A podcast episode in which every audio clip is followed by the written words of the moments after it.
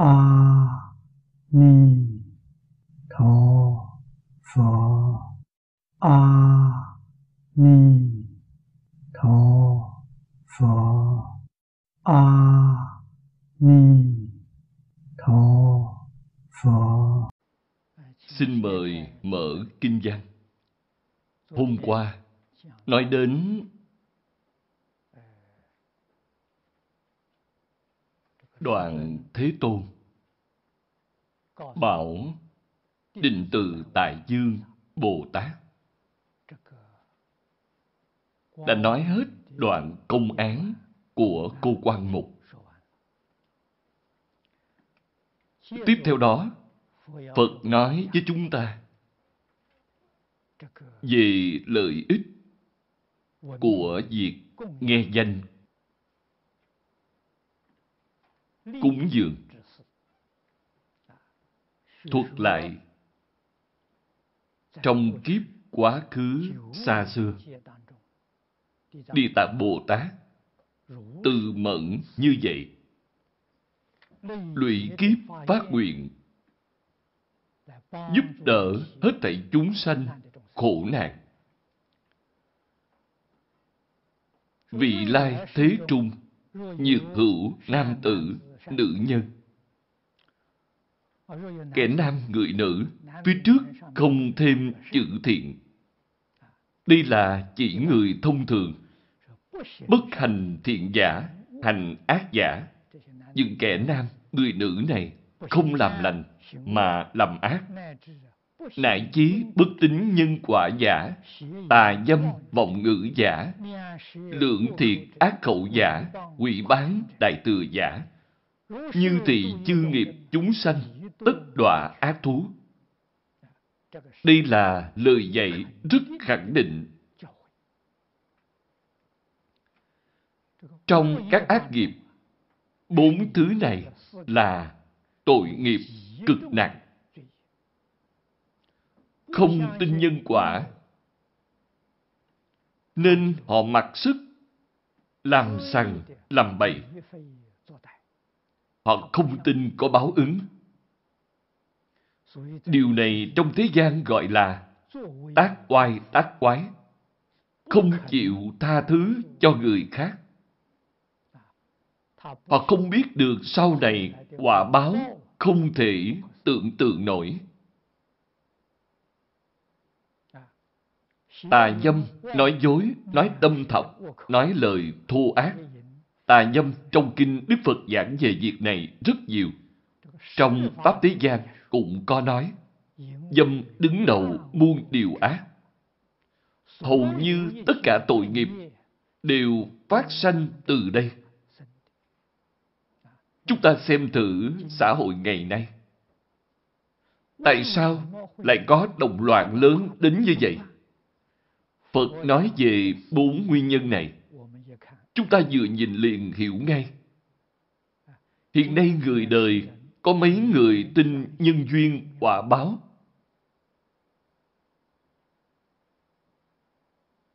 Bao nhiêu người biết tà dâm, nói dối, nói đâm thọc, nói lời thô ác là căn nguyên của hết thảy tai họa trong xã hội ai biết được. Đặc biệt là Phật Pháp Đại Thừa.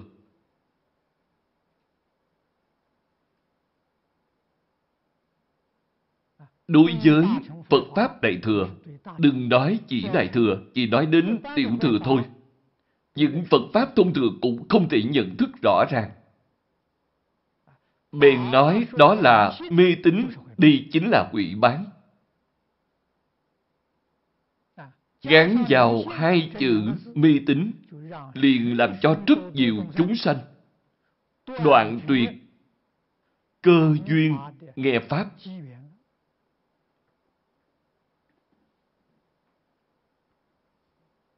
Huống hồ, những chuyện quá đáng hơn nữa.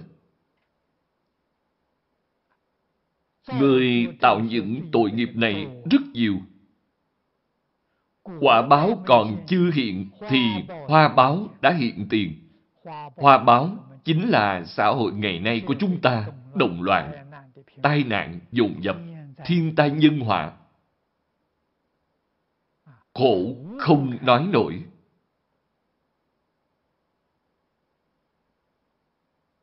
Tạo tội cực nặng này. Ở đây Đức Phật nói nhất định đọa ác thú. Ác thú là địa ngục. Địa ngục A Tỳ khổ đến cùng cực, không hề gián đoạn. Phía sau nói rõ, như ngộ thiện tri thức. Chữ thiện tri nói rõ, tri không phải là cảm tình. Tri là lý tánh, thật sự có trí tuệ. Đối với hết thảy đạo lý, dạng sự, dạng pháp trong vũ trụ, họ chân thật, thông đạt. Nhận thức hiện tượng và tác dụng rất rõ ràng. Như vậy thì gọi là thiện tri thức. Gặp thiện tri thức, giảng giải cho bạn. Sau khi nghe xong, bạn hiểu rõ, giác ngộ.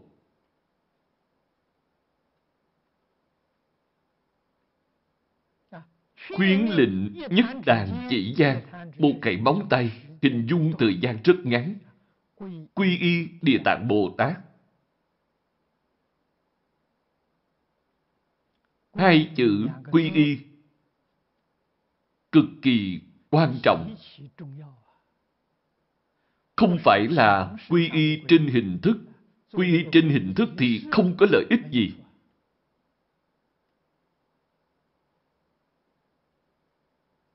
Chỉ có hình thức nhưng không thành tâm thì đâu có lợi ích gì. Tại sao có hình thức mà không có thành ý? Tâm phát không được. Đối với sự lý, chưa có thấu triệt. Đương nhiên, đây là vấn đề của thiện tri thức. Tri thức vẫn chưa đủ, phải là thiện tri thức.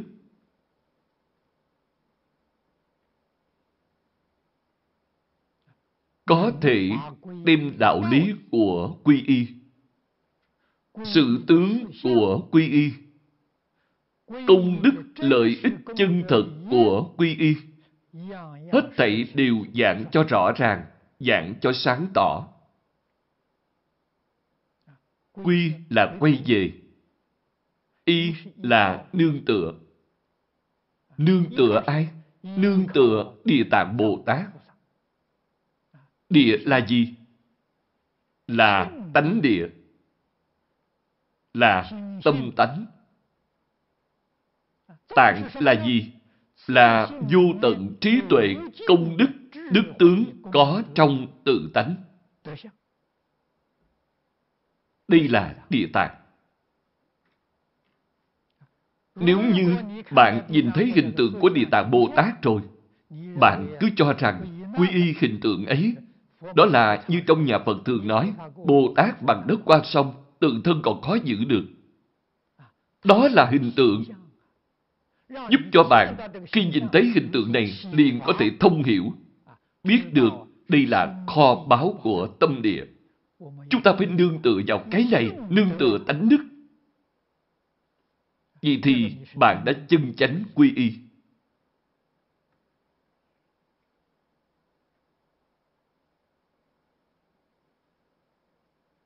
Kho báu trong tâm địa. Trong tâm tánh đầy đủ công đức viên mãn. Chúng ta không biết được ở chỗ nào vậy. Bộ Kinh Địa Tạng Bồ Tát Bổ Nguyện này chính là Thế Tôn khai hiện kho báu trong tự tánh cho chúng ta. Chúng ta mới có được nơi nương tựa chân chánh, quy y Địa Tạng Bồ Tát, chính là y theo lý luận phương pháp, cảnh giới, trong Kinh Địa Tạng Bồ Tát Bổ Nguyện để tu học. Như vậy mới gọi là quy y. Lúc trước quan niệm ngôn ngữ, hành vi của chúng ta trái nghịch với những lời dạy trong kinh này, thì hãy mau mau quay đầu lại. Y theo lời dạy trong kinh điển, sửa đổi trở lại cho đúng thì chính là y. Từ chỗ sai lầm quay trở lại chính là quy. Y theo kinh điển từng việc từng việc đem nó sửa lại cho đúng thì gọi là y. Quy y chính là tu hành chân chánh. Có thể làm được như vậy. Đức Phật nói, thì chư chúng sanh tức đắc giải thoát tam ác đạo báo. Tại sao vậy? Những chúng sanh này đã tạo vô lượng vô biên tội nghiệp trong quá khứ. Tại sao hiện nay họ có thể thoát khỏi khổ báo của tam ác đạo? Cách nói này có trái ngược với nhân quả hay không? Tại sao tạo ác không thọ ác báo? Nhất định không trái ngược với nhân quả. Tại sao họ không thọ ác báo? Vì hôm nay họ đã đoạn dứt ác duyên. Chư gì phải biết, nhưng muốn kết thành quả thì trong ấy phải có duyên. Nếu không có duyên, tuy có nhân, thì quả báo cũng không thể hiện tiền. Lấy hạt dưa để thí dụ. Hạt dưa là hạt giống. Tương lai có thể kết thành dưa. Nhưng nó cần phải có duyên. Nó cần đất đai, cần phân bón, cần ánh sáng và cần nước. Có điều kiện đầy đủ thì hạt giống mới nảy mầm, mới trưởng thành và tương lai ra hoa kết trái. Nếu như đem duyên của hạt giống này đều đoạn dứt hết, bỏ hạt giống vô tách trà để cả trăm năm, thì đó cũng không thể kết trái. Đây chính là nói những tội nghiệp mà bạn tạo tác trong quá khứ như tội nghiệp của địa ngục A Tỳ nhất định phải đi đến địa ngục A Tỳ để thọ báo. Hôm nay Phật Bồ Tát dạy bạn đem ác duyên đoạn dứt đi. Tuy bạn có nghiệp nhân này, nhưng hiện nay có thể không thọ quả báo. Nói như vậy rất hợp đạo lý. Là đoạn dứt duyên, từ nay trở về sau, tin sâu nhân quả. Không dâm dục, không nói dối, không nói lời đâm thập, không nói lời hung ác, án tán đại thừa, thì duyên lập tức sẽ lật ngược trở lại. Tội trong đời quá khứ có còn không? Vẫn còn. Hạt giống vẫn còn trong A Lại Gia Thức, cũng giống như việc bỏ hạt giống đó vào trong tách trà. Hạt giống sẽ không tiêu mất. Chứ gì nên biết, những hạt giống thiện ác này vĩnh viễn không bị tiêu trừ.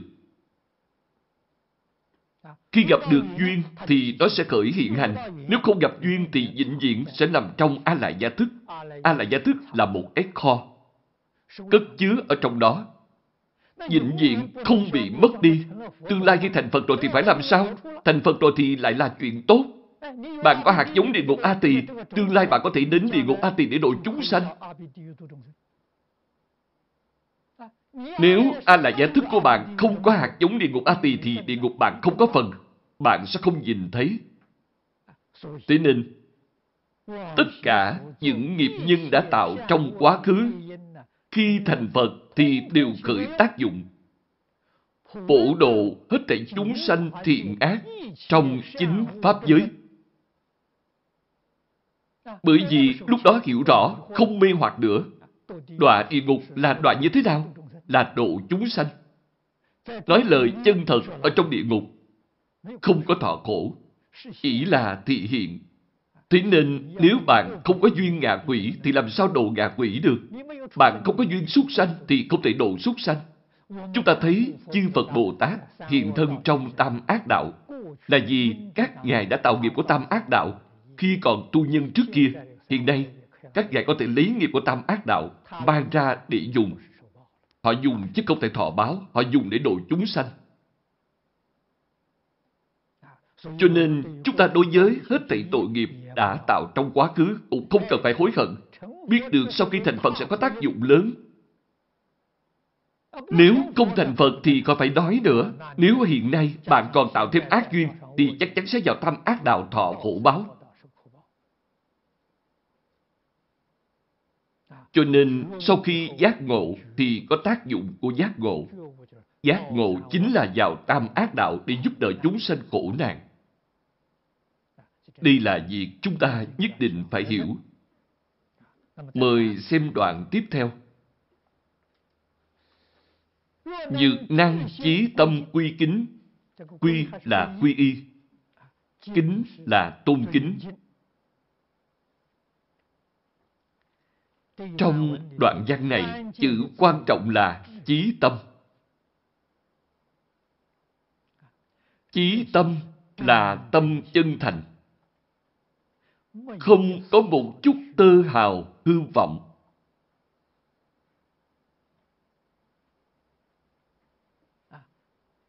Tâm chân thành, y giáo phụng hành. Những gì Phật dạy chúng ta, chúng ta phải ghi nhớ kỹ càng. Mỗi ngày phải đi làm, thọ trì đọc tụng, vì người diễn nói. Đây chính là chí tâm quy y.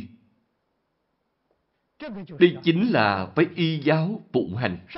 Thọ là gì? Đạo lý Phật dạy trong kinh điển chúng ta đều tiếp nhận, không hoài nghi. Phương pháp tu hành do Đức Phật dạy chúng ta, chúng ta đều tiếp nhận, hoàn toàn làm theo. Cảnh giới nói trong kinh, chúng ta khế nhập. Khế nhập chính là chứng đắc. Như vậy mới gọi là chí tâm quy kính. Tiếp theo là nêu ra vài sự tướng. Đây là nêu ra mấy thí dụ. Nói thật ra trong đời sống hàng ngày, những phương diện tu học rất rộng, rất sâu.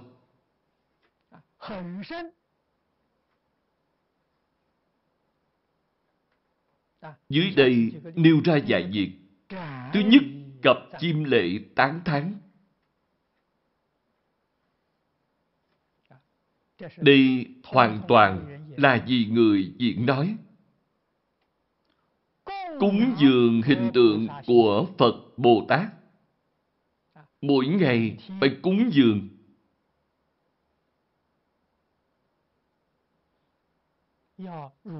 Lễ bái đúng như Pháp. Xưng danh chính là tán thán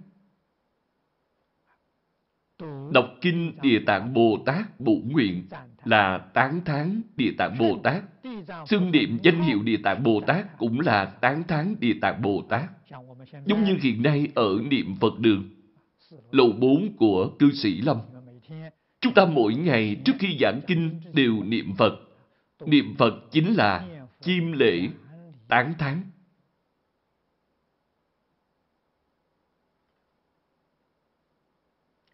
Làm cho ai xem?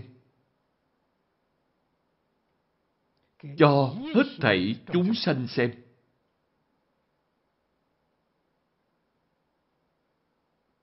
Trong hết thảy chúng sanh, con người chỉ là số ít. Người ta đến lầu bốn cư sĩ lâm, nhìn thấy các bạn nên sanh tâm hoan hỷ. Trong An Là Gia Thức trồng được thiện căn, trồng được hạt giống của Phật. Một phen lọt vào tay vĩnh viễn thành hạt giống đạo. Vậy là các bạn đã độ họ. Vì càng thù thắng hơn là thiên long quỷ thần. Bạn nên biết, trong đạo tràng này có bao nhiêu thần hộ pháp. Chư thiên, quỷ thần đều ở đó. Các bạn niệm Phật, giảng kinh, mắt thịt chúng ta không nhìn thấy. Bốn phía đều có vô số thần hộ pháp.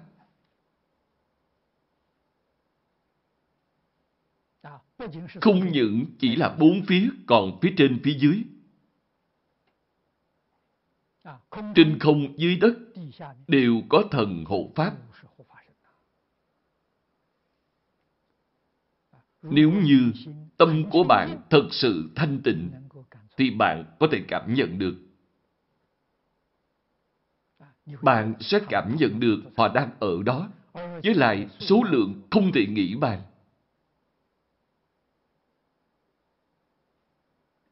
Tại sao những thần hộ pháp này đến trong lúc tu nhân họ đã phát nguyện chỉ cần là đạo tràng chánh pháp thì họ nhất định sẽ đến ủng hộ.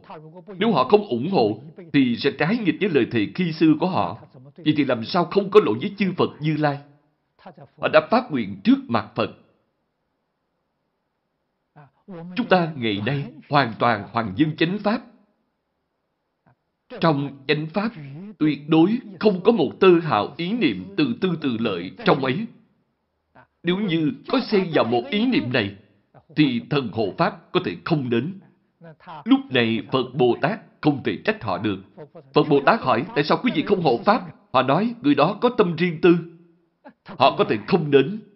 Phật Bồ Tát không thể trách họ được. Nếu như những người tu học trong đạo tràng này đều không có tâm riêng tư, người giảng kinh không có tâm riêng tư, mà thần hộ Pháp không đến, thì họ có lỗi.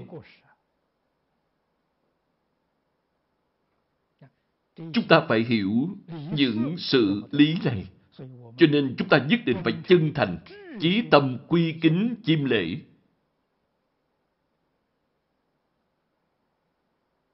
Phải lễ bái, phải tán thán. Hương hoa y phục. Đây là nói về những vật dụng cúng dường nhất định phải đốt hương.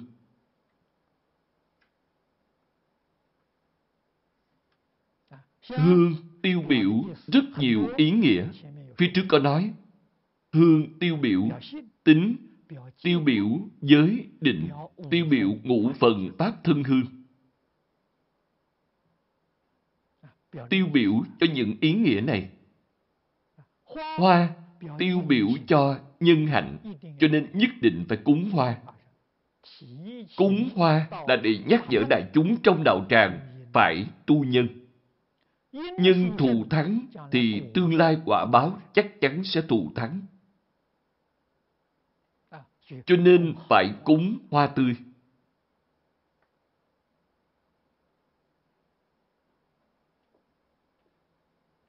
Thời xưa không có hoa giả, đều là cúng hoa tươi. Phải thay mỗi ngày.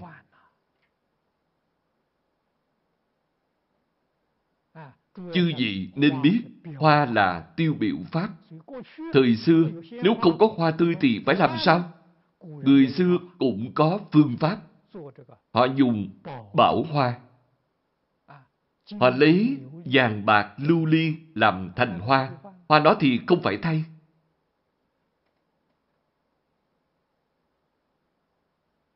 Thời xưa dùng những vật cúng dường này dùng vàng bạc thất bảo làm thành hoa, làm thành quả. Lấy những thứ này để cúng Phật. Bảo vật là thể hiện lòng tôn kính của mình. Nếu chúng ta không có năng lực, hiện nay công việc làm ăn lại bận rộn, mỗi ngày phải mua hoa, cũng khá là phiền phức. Phật rất thông hiểu nhân tình không muốn bạn bị phiền toái. Nếu như có hoa giả thật tốt, cũng có thể dùng để cúng dường.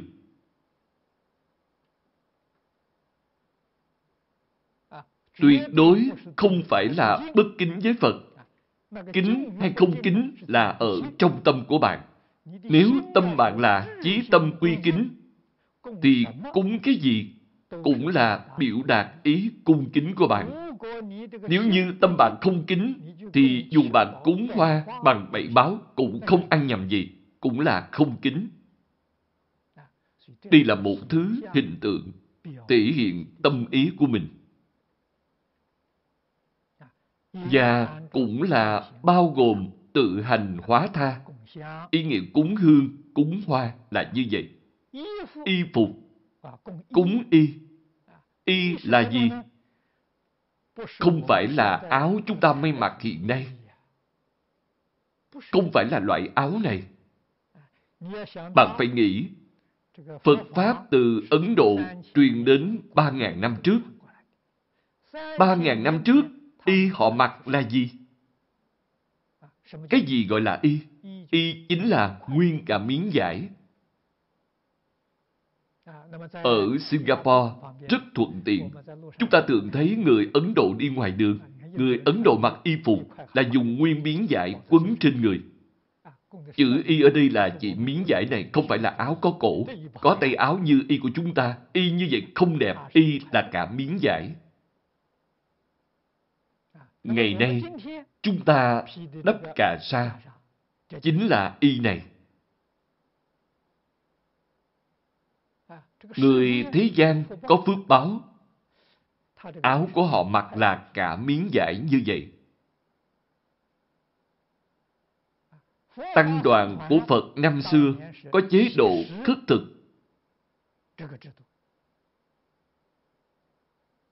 Mỗi ngày ăn một bữa, đi ra ngoài trị bát. Một bữa ăn thì rất dễ xin được, còn một manh áo thì rất khó khăn. Không dễ gì mà xin được. Ngày xưa, giải đều là dệt bằng thủ công, rất tốn công. Được một cái áo không dễ.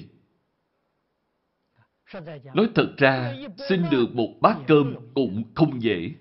Có khi phải đi xin nhiều nhà mới được một bát. Chủ này cho bạn một chút, chủ kia cho bạn một chút. Phải đi xin sáu bảy nhà mới được một bát. Thời xưa, vật dụng tài nguyên không có phong phú như ngày nay. Đời sống rất cực khổ. Cho nên áo của người xuất gia mặc này phải tìm ở đâu? Áo cũ của người ta mặc xong, bỏ đi không dùng nữa. Gọi là phấn tạo y. Vứt bỏ không dùng, rất không còn dùng được. Người xuất gia nhặt những cái áo này lại. Xem trong số giải đó chỗ nào còn chưa rách thì đem nó cắt ra. Rồi sau đó may lại thành một chiếc y. Vì nhặt những miếng vải như vậy, chất liệu không giống nhau, màu sắc cũng không giống nhau, mặc lên rất khó nhìn. Cho nên sau khi may xong phải mang đi nhuộm màu. Y nhuộm màu Ý nghĩa là ở chỗ này.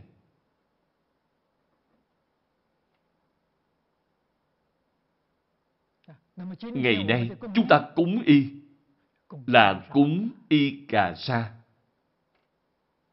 Cúng cái y này. Y tiêu biểu cho cái gì? Tiêu biểu cho nhẫn nhục.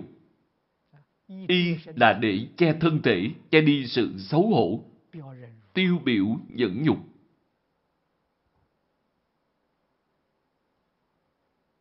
Đây là nói về y phục. Chủng chủng trân bảo. Đây là nói về cúng dường Phật Bồ Tát. Dùng trân bảo để cúng dường. Hình dạng, chủng loại của trân bảo rất là nhiều.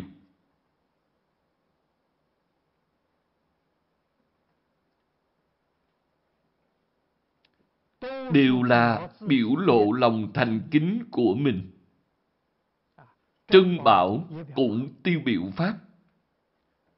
Đây là vật người thế gian ưa thích. Vật người thế gian xem trọng. Ai mà có trân bảo, thì đời sống của người ấy được bảo đảm. Trân bảo tiêu biểu cho Pháp bảo. Tam bảo là Phật Pháp Tăng. Cúng dường trân bảo là tiêu biểu ý nghĩa này. Làm cho người ta khi nhìn thấy trân bảo liền liên tưởng đến Tam bảo. Trân bảo của thế gian, chỉ có thể giải quyết được nghèo khổ của chúng ta.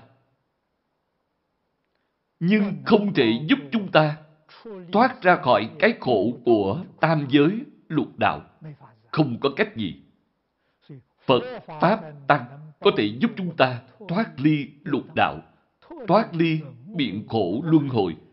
Đó mới là trân bảo thật sự. Trân bảo trong thế gian tuyệt đối không thể sánh bằng. Ý nghĩa của sự cúng dường trân bảo là ở chỗ này. Hoặc phục ẩm thực. Ừ. Ẩm thực là của cải để nuôi sống người thế gian.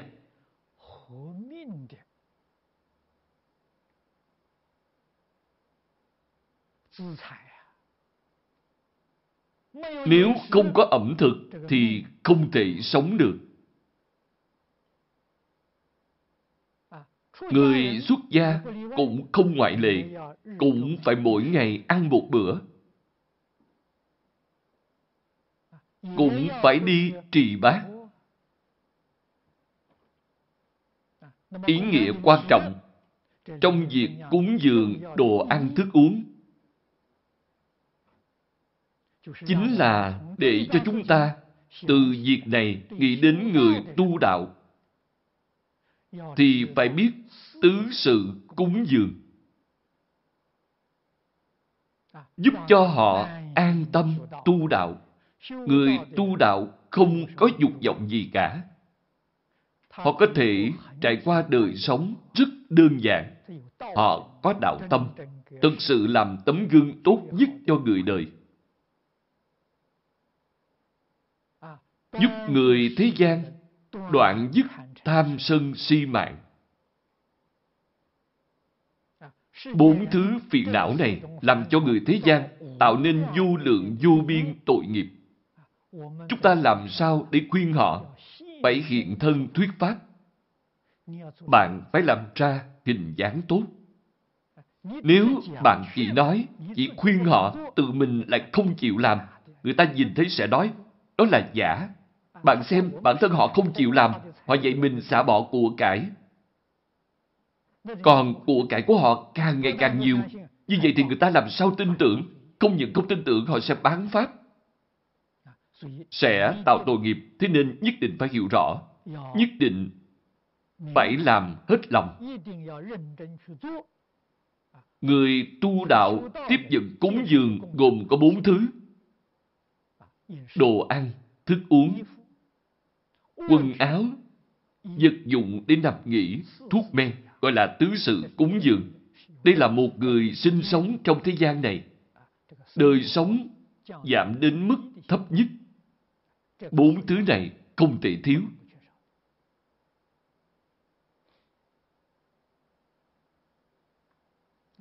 Có đủ bốn thứ cúng dường này thì có thể yên tâm rồi. Yên tâm làm việc đạo. Yên tâm một ngày thì làm việc đạo một ngày. Đừng nghĩ về ngày mai, ngày mai còn chưa đến. Nếu như nghĩ về ngày mai, nghĩ tới năm sau thì đó là vọng tưởng. Nếu tâm chúng ta quả thực ở nơi đạo,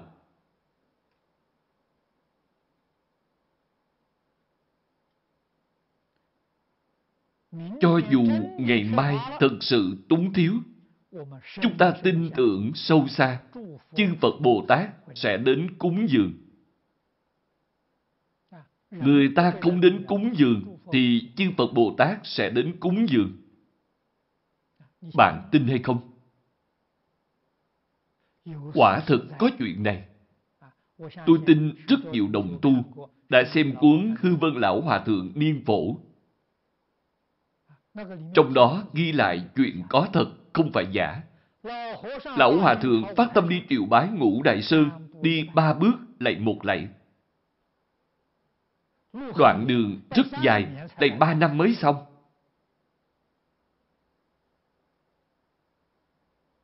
Thời gian ba năm dài như vậy, trải qua ba lần xuân hạ thu đông. Đâu có lý nào không sanh bệnh cho được sanh bệnh trên đường. Giữa núi rừng hoang vắng, không có dấu chân người. Ngài đi theo những con đường này. Mà những con đường này rất ít người đi lại. Ngài bắt bệnh rồi thì phải làm sao? Ai đến cứu Ngài? Ai đến giúp Ngài? Văn thù Bồ Tát đã đến. Lúc Ngài triều bái núi Ngũ Đài, Văn Thù Bồ Tát rất nhiều lần giúp đỡ Ngài, chăm sóc cho Ngài. Lần lâu nhất là khoảng một tuần, bảy ngày. Bởi vì lúc đó cơ thể Ngài rất yếu. Văn Thù Bồ Tát nấu canh gừng, nấu cháo cho Ngài. Tìm thuốc cho Ngài. Văn Thù Bồ Tát hóa thân làm người ăn xin. Cả mấy lần gặp khó khăn, tai nạn đều gặp người này rất là kỳ lạ. Lão Hòa Thượng vô cùng cảm kích nên mới hỏi người này. Văn Tù Bồ Tát bèn nói với Lão Hòa Thượng. Ông ta tên là Văn Cát, họ Văn tên Cát, Cát của Cát Tường. Ông ấy nói, nhà tôi ở dưới núi Ngũ Đài. Lúc ông đến núi Ngũ Đài hỏi thăm, họ đều biết tôi. Đây là Phật Bồ Tát đến cúng dường. Sau khi Lão Hòa Thượng đến núi Ngũ Đài để lại văn thù Bồ Tát xong xuôi, rồi hỏi thăm về văn cát, kết quả là người ta nói cho Ngài biết, đó chính là văn thù Bồ Tát hóa thân. Lúc này mới bỗng nhiên hiểu rõ, nếu bạn thực sự có đạo tâm, chí tâm quy kính, đâu có lý nào Phật Bồ Tát không chăm sóc cho được. Nếu bạn không có đạo tâm, thì đương nhiên Phật Bồ Tát sẽ không lo cho bạn. Thần hộ Pháp cũng không quan tâm bạn. Thực sự có đạo tâm, thì Phật Bồ Tát, thần hộ Pháp thường thường đi theo ở hai bên. Không rời xa bạn. Đến lúc bạn thực sự gặp nạn, không có người giúp đỡ, thì quý Ngài sẽ đến. Họ sẽ hóa thân đến.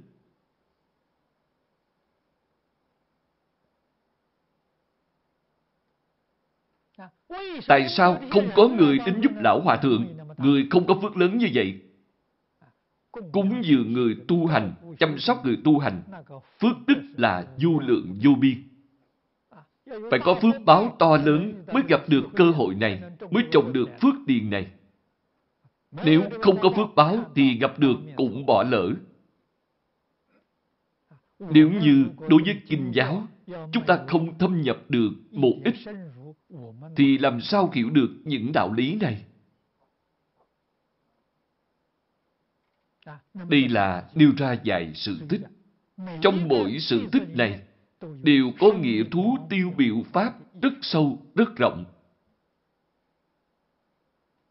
Sau đó, chúng ta mới biết được phải làm như thế nào.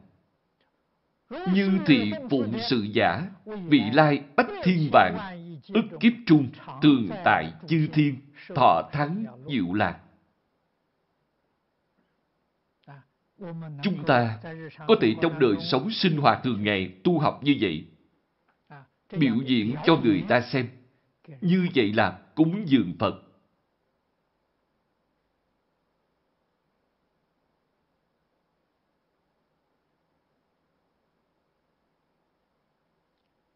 Cúng dường Bồ Tát. Rồi quay lại cúng dường hết thảy chúng sanh.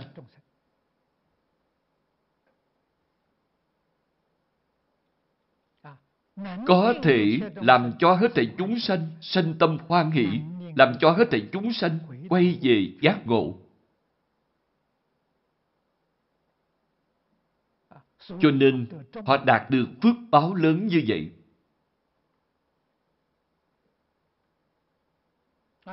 Việc này không những là phước báo, nói cho chư vị biết đây đã trở thành công đức.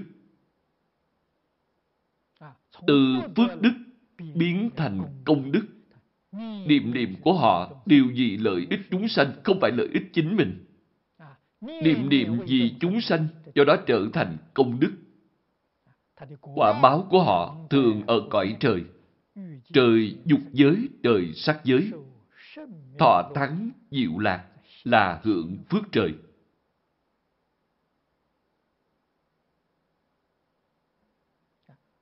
Nhược thiên phước tận, hạ sanh nhân gian, do bá thiên kiếp thường vi đế vương. Hưởng phước báo nhân gian. Phước trời đã hết, nhưng họ vẫn còn dư phước. Sanh đến cõi người làm vua chúa. Đây là nói người có phước báo lớn nhất ở nhân gian. Câu sau đây quan trọng. Năng ức túc mạng, nhân quả, bổn mạng. Câu này vô cùng quan trọng. Nếu như không có câu này, thì một khi hưởng phước sẽ lại mê muội. Một khi đã mê muội thì không có ai mà không tạo tội nghiệp. Lúc bạn tạo tội nghiệp, thì hậu quả sẽ không thể tưởng tượng nổi. Họ có thể biết được túc mạng, biết được quả báo từ nơi đâu mà có, biết được nhân thiện lúc trước tu như thế nào. Cho nên họ hưởng phước vẫn tiếp tục tu phước. Phước báo của họ sẽ hưởng không hết. Truy tìm căn nguyên của họ chính là công đức chí tâm quy kính Địa Tạng Bồ Tát.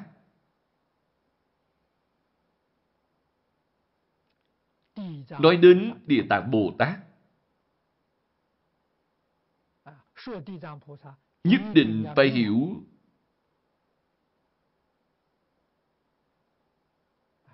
Đức năng vốn sẵn có trong tâm địa. Như vậy bạn mới chân chánh quy y Địa Tạng Bồ Tát.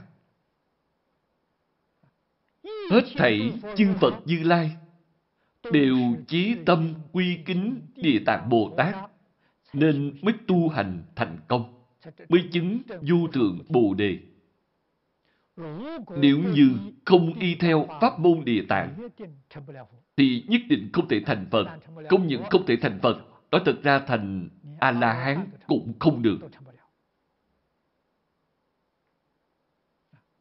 Đây là sự thật, không phải giả. Hết thảy Pháp thế gian và suốt thế gian đều là y theo tâm địa Pháp môn mà xây dựng. Có thể thuận theo tánh đức thành tựu hết thảy tiện quả. Nếu trái nghịch tánh đức, sẽ biến thành lục đạo tam đồ, biến thành cảnh giới ác. Thế nên cảnh giới thiện ác đều là do tự tánh biến hiện ra. Chỉ xem một điểm này của chúng ta là thuận tánh đức hay nghịch tánh đức. Quả báo, cảnh giới hiện ra không giống nhau. Họ còn có thể nhớ được túc mạng, nhân quả, bổn mạng. Đây là oai thần của Bồ Tát gia trì. Đây là cảm ứng đạo giao. Chúng sanh có cảm, Phật liền có ứng. Nhất định phải dùng tâm chân thành, thanh tịnh mới có thể cảm được. Tại sao phần đông người ta không có cảm ứng cùng Phật Bồ Tát? Vì tâm không thành, tâm không thanh tịnh thì làm sao có cảm ứng? Nếu như tâm suy tưởng tà bậy giống như việc tạo thập ác nghiệp, nói ở phía trước, thì những gì bạn cảm được đều là ác quỷ, ác thần.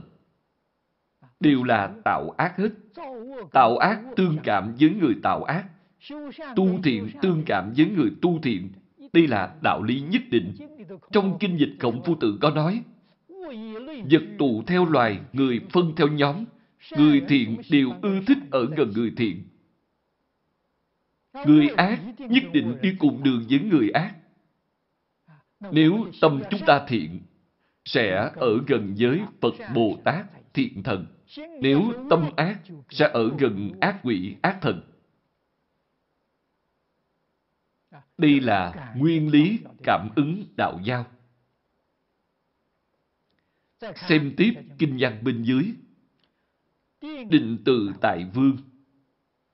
Đây là Thế Tôn gọi tên Bồ Tát. Như thị Địa Tạng Bồ Tát, hữu như thử, bất khả tư nghị, đại oai thần lực, quản lợi chúng sanh. Nhữ đẳng chư Bồ Tát, đương ký thị kinh, quảng tuyên lưu bố.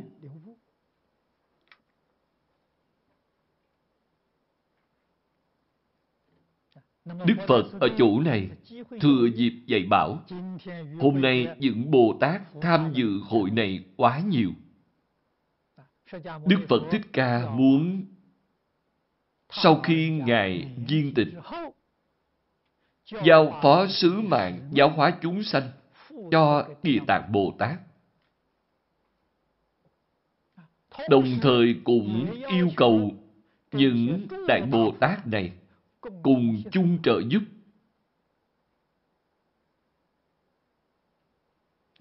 Mời Địa Tạng Bồ Tát dẫn đầu. Hết thảy chư Bồ Tát phải giúp đỡ Ngài. Cho nên đã giúp Ngài hiểu rõ sự việc này. Đây là những việc làm lợi ích rộng lớn cho chúng sanh. Hết thảy chư Phật Bồ Tát đều có nguyện vọng này. Thế nên, bất cứ người nào dẫn đầu đều tốt cả. Ngài dẫn đầu, chúng ta ở kế bên trợ giúp, dốc toàn tâm toàn lực để ủng hộ. Công đức hoàn toàn là bình đẳng.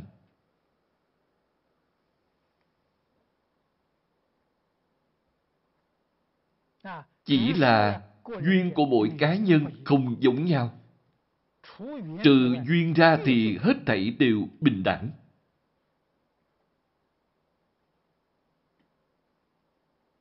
Khi hiểu thấu lý này rồi, thì bạn mới vui vẻ tu hành tùy hỷ công đức.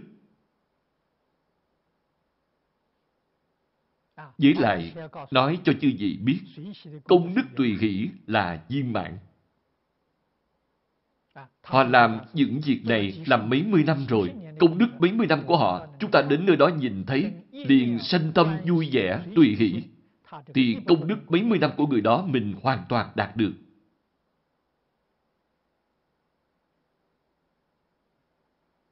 Tại sao vậy? Trong chân tâm không có giới hạn. Chân tâm là bình đẳng. Một được thì hết thảy đều được. Tại sao phần đông người ta không đạt được? Vì trong tâm họ có giới hạn. Họ nghĩ ông ấy làm, không phải tôi làm, tôi không có làm. Vậy thì xong rồi. Cái được này của bạn rất có giới hạn. Tự mình dạch tranh giới. Thế thì còn cách gì nữa? Tự giới hạn mình, vậy thì hỏng rồi. Phía trước có nói đến tâm trí thành.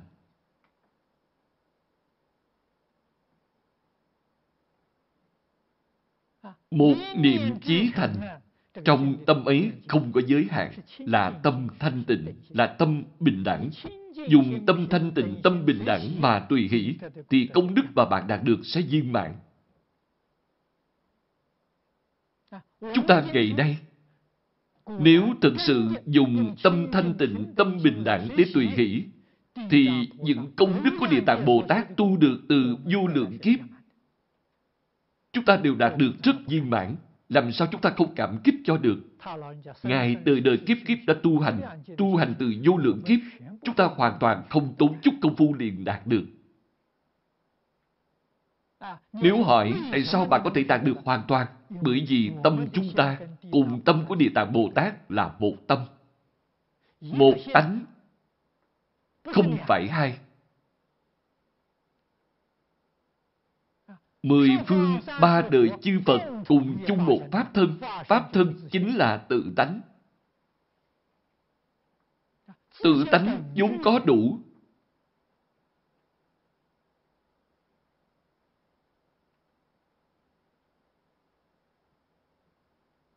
Không những công đức của Địa Tạng Bồ Tát tu được, Mười phương ba đời hết thảy chư Phật Bồ Tát tu được, cũng chính là mình tu được.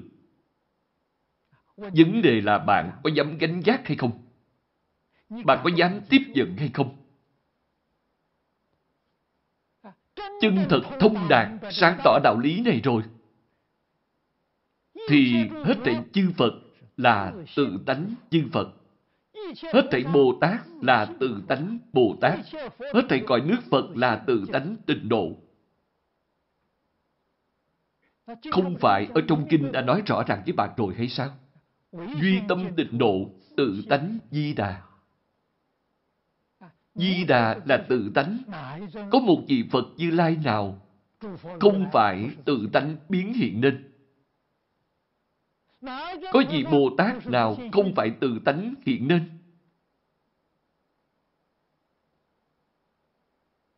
Tự tánh hiện, tự tánh tu, tự tánh thành tựu, hết thảy đều quy về tự tánh. Nếu bạn thấy được tự tánh, thì hết thảy đều đạt được. Nguyên lý là như vậy. Khi chúng ta thực sự rõ ràng, thực sự sáng tỏ rồi, thì lòng tin của chúng ta mới được xây dựng. Chân tâm là tâm thuần thiện. Trong tâm ấy, một chút tơ hào ác niệm cũng không có. Chân tâm sẽ hiện tiền. Phần đông người ta tu học trong kinh nói tính tâm bất định đó là gì? Không hiểu rõ chân tướng sự thật. Lòng tin của họ không có cách gì xây dựng được. Thế nên ở trong kinh Đức Phật nói phải gặp thiện tri thức, thiện tri thức giảng giải. Nói rõ sự việc này thì lòng tin của bạn mới có thể xây dựng. Lòng tin là bước đầu vào đạo, là mẹ của tất cả công đức. Đây là một việc khó nhất. Cho nên, Đức Phật phó chúc những Đại Bồ Tát này phải làm thiện tri thức cho hết thảy chúng sanh. Những đẳng chư Bồ Tát Định tự tại Dương Bồ Tát trong hội này là đẳng giác Bồ Tát. Đương ký thị kinh Quảng Tuyên Lưu Bố. Quý vị phải ghi nhớ bộ kinh này.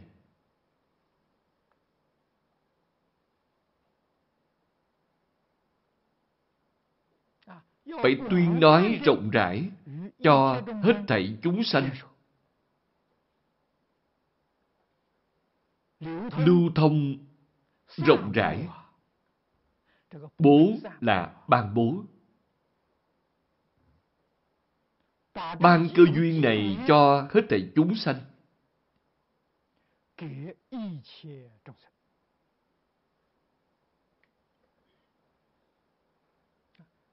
Thế Tôn ở Đao Lợi Thiên Cung phó chúc chúng ta tin tưởng sâu xa.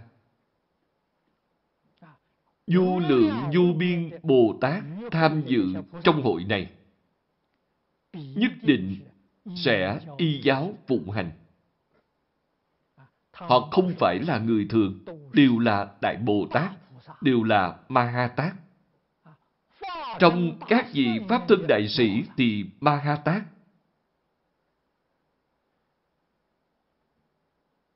Đâu phải là người phàm.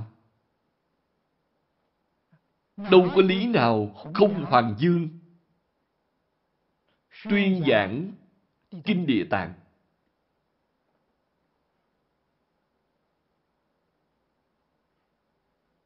Công đức của Kinh Địa Tạng có thể làm cho hết thảy những chúng sanh tạo tội nghiệp cực nặng, quay đầu là bờ.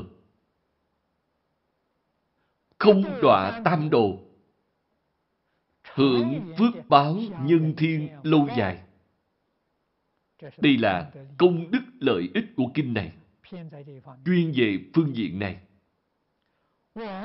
Kinh giảng sanh là để độ cho chúng sanh có căn cơ chín mùi.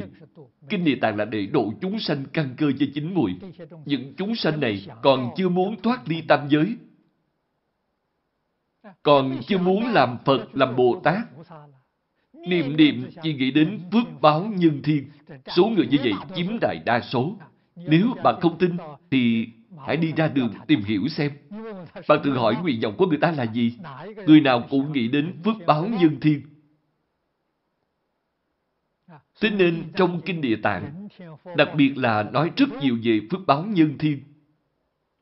Chúng ta biết được dụng ý của kinh ở chỗ nào.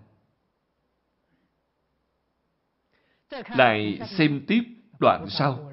Bồ Tát quả thật đảm nhận sứ mạng. Định từ Tài Vương, Bạch Phật Ngôn, Thế Tôn, nguyện bất hữu lự. Xin lão nhân gia yên tâm, không cần phải lo nghĩ.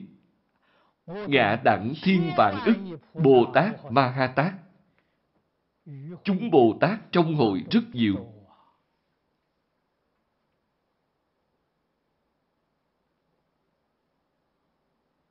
Dùng thiên vạn ức để hình dung.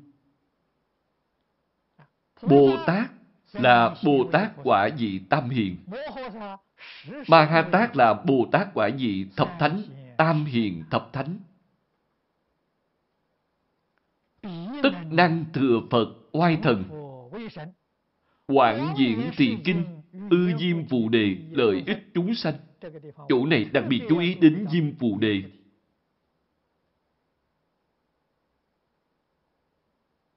Mười phương vô lượng vô biên thế giới. Đặc biệt thiên về diêm phù đề. Định từ Tài Dương Bồ Tát thay mặt cho vô lượng Bồ Tát, đại chúng trong hội ở trước mặt Thế Tôn tiếp nhận lời phó thác của Đức Phật Thích Ca.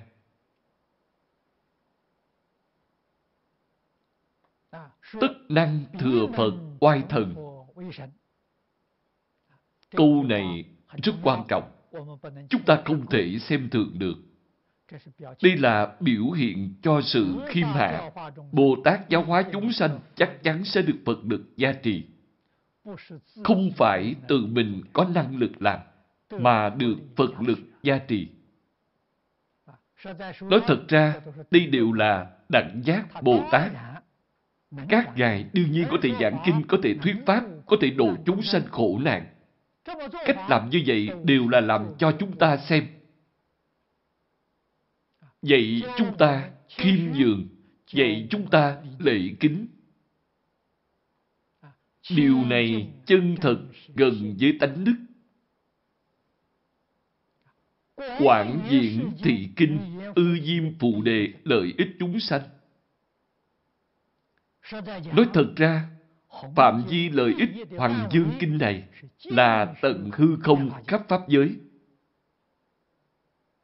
Tại sao lại hạn cuộc trong Diêm Phù Đề? Diêm Phù Đề là chỉ địa cầu của chúng ta ngày nay.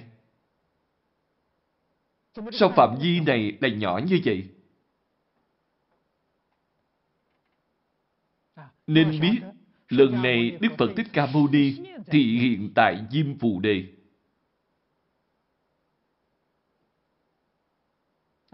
Nói Diêm Phù Đề chính là nói tận hư không khắp Pháp giới.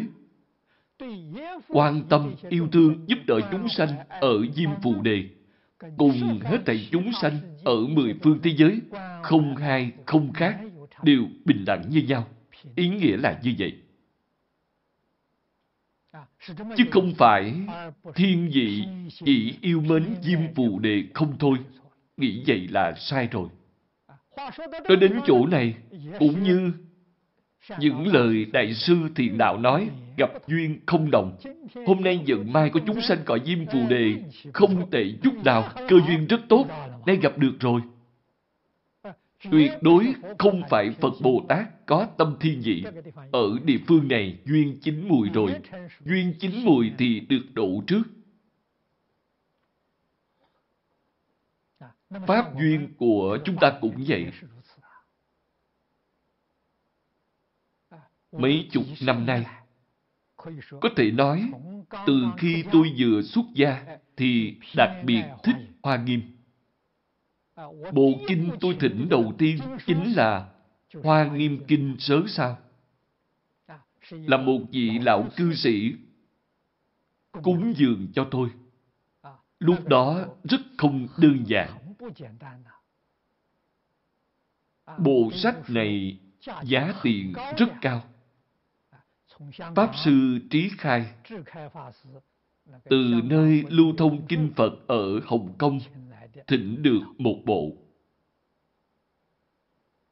Bản 40 quyển đóng chỉ hiện nay đã cho in lại rồi. Mọi người quý vị đều có cả. Nguyên bản là bản đóng chỉ 40 quyển. Tôi giữ bản này đã hơn ba mươi mấy năm rồi. Tôi đã giao nguyên bản của bộ này cho Phật Đại Giáo dục Cơ Kim Hội để họ lập bản gốc. Chữ in lần này rất rõ, in được rất tốt.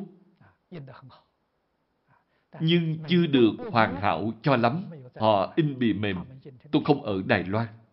Nếu tôi ở Đài Loan thì nhất định sẽ cho in bìa cứng. Nhưng nhưng như vậy cũng khá lắm rồi, có bản in tốt như vậy. Tôi ưa thích Hoa Nghiêm, thích đọc Hoa Nghiêm, thích tương lai có cơ duyên giảng kinh Hoa Nghiêm. Nhưng mà duyên này chưa chín mùi.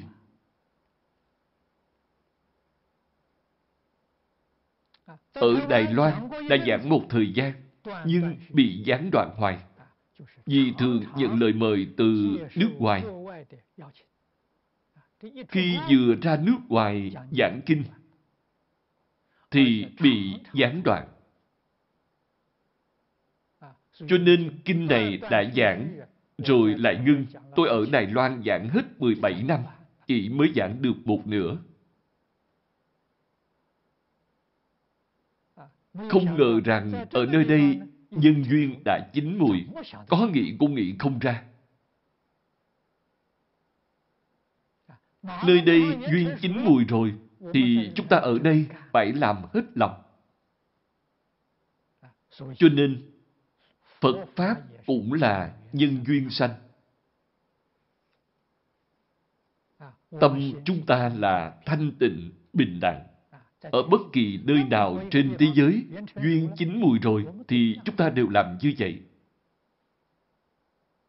Tuyệt không có nói thiên vị một nơi nào cả. Chúng ta là bình đẳng, từ bi, bác ái. Lòng yêu thương này, lòng nhiệt thành này, đối với những nơi khác duyên cho chính mùi thì chúng ta cũng yêu mến, nhiệt thành giống nhau.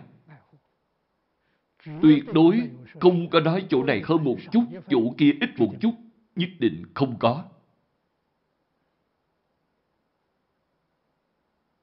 Chư vị đồng tu, tương lai tu học cũng vậy.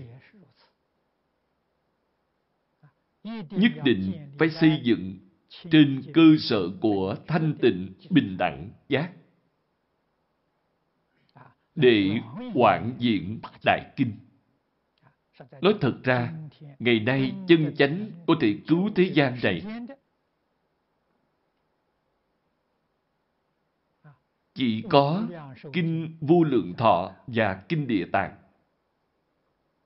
Duyên của Hoa Nghiêm vô cùng hy hữu, vô cùng khó được. Chúng ta có thể học tập. Tương lai sau này Phật Pháp hưng vượng, quốc gia hưng vượng rồi. Thì Phật Pháp chắc chắn sẽ hưng vượng. Khi Phật Pháp hưng vượng, chúng ta tin tưởng sẽ có rất nhiều cơ duyên. Đến lúc đó, phải có người giảng.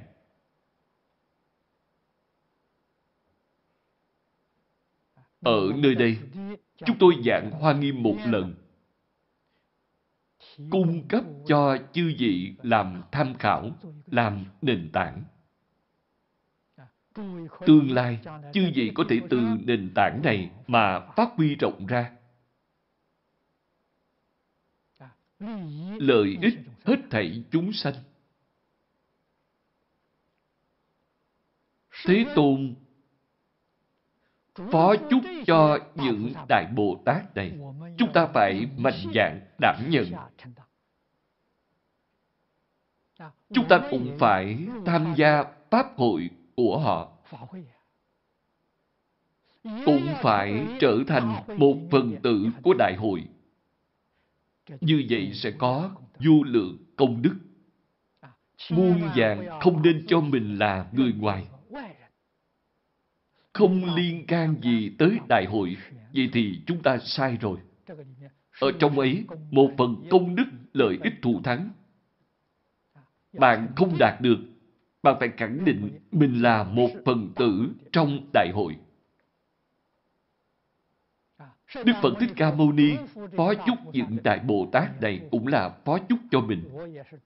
Mình cũng là một trong số các Bồ Tát. Như trong Kinh Hoa Nghiêm đã nói, Đại tâm chúng sanh tuy chưa đoạn phiền não, nhưng chính là bậc đương cơ của Pháp hội Hoa Nghiêm. Trong Pháp hội Kinh Địa Tạng cũng giống như vậy. Nếu như chúng ta là đại tâm phạm phu, thì chúng ta cũng có thể thân cận Bồ Tát, Ma Ha Tát, cũng có thể gia nhập vào đoàn thể của họ.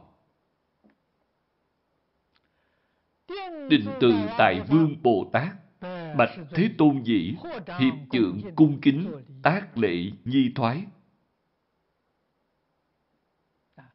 Định từ tài Vương Bồ Tát, Thịnh giáo Đức Phật Thích Ca Mâu Ni. Đến chỗ này đã viên mạng và cáo lui trở về chỗ ngồi của mình Xin mời xem tiếp kinh văn. Dĩ thời tứ phương thiên vương, câu tùng tòa khởi, hiệp trưởng cung kính.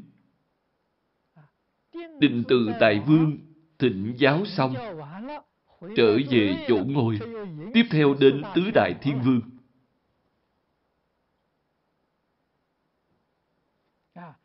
Tứ đại thiên vương, họ là một đoàn thể nhỏ.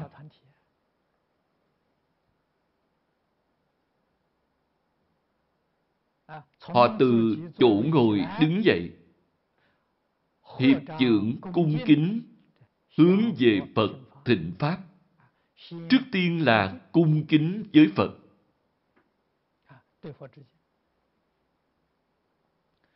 Người Trung Quốc chúng ta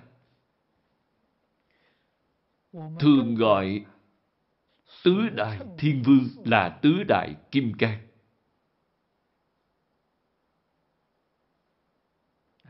Giống như đạo tràng ở cựu Hoa Sơn. Vừa bước vào cửa thì là Điện Thiên Vương. Đây là ngôi kiến trúc đầu tiên. Trong ấy cúng dường tứ đại thiên vương. Giữa Điện Thiên Vương cúng dường một tượng Di Lạc Bồ Tát tạo tượng Di Lạc Bồ Tát. Hiện nay, theo thói quen, đều tạo theo hình tướng của Hòa Thượng Bố Đại.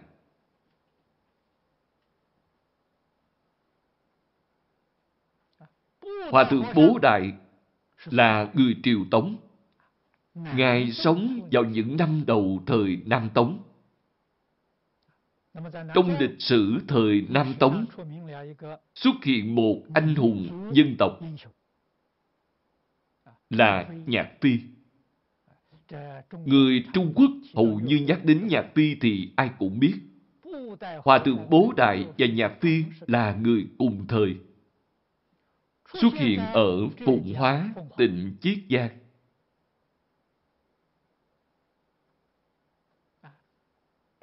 Vị này rất đặc biệt, cũng không có người biết tên của Ngài là gì. Ngài từ đâu đến, không có ai biết. Ngài du hóa ở địa phương Phụng Hóa này.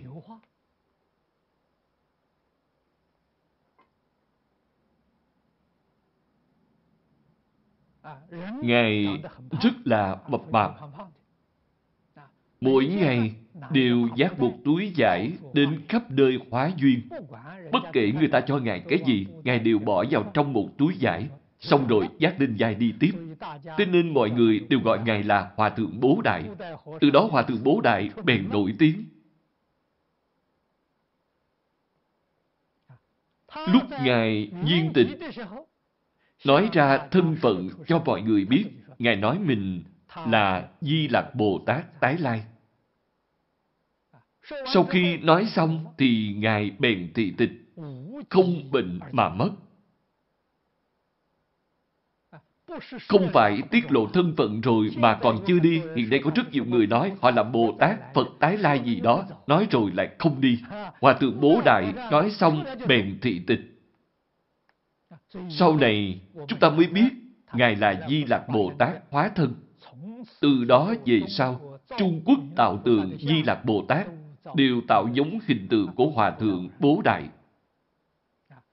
Hòa Thượng Bố Đại thường nở nụ cười tươi. Ngài dạy chúng ta thường sanh tâm hoan hỷ, dạy chúng ta được đại hoan hỷ. Hình tướng đó của Ngài chính là vì người diễn nói, biểu diễn cho người ta xem. Biểu hiện rõ ràng nhất chính là thường sanh tâm hoan hỷ. Cho nên có người gọi Ngài là Phật hoan hỷ. Tướng của Ngài là biểu thị sanh tâm bình đẳng. Hiện tướng hiển duyệt. Tâm bình đẳng là từ đâu xem thấy? Bất cứ đồ gì người ta cúng dường cho Ngài, không kể là sang hèn, hết thảy bình đẳng đều bỏ vào trong túi giải. Túi giải lớn chứa đồ này là hiển thị bình đẳng. Không có phân biệt. Hiện tướng hoan hỷ là hình tướng của Ngài. Khi gặp người thiện hoan hỷ, khi gặp người ác cũng hoan hỷ. Gặp chuyện tốt hoan hỷ, gặp chuyện xấu cũng hoan hỷ.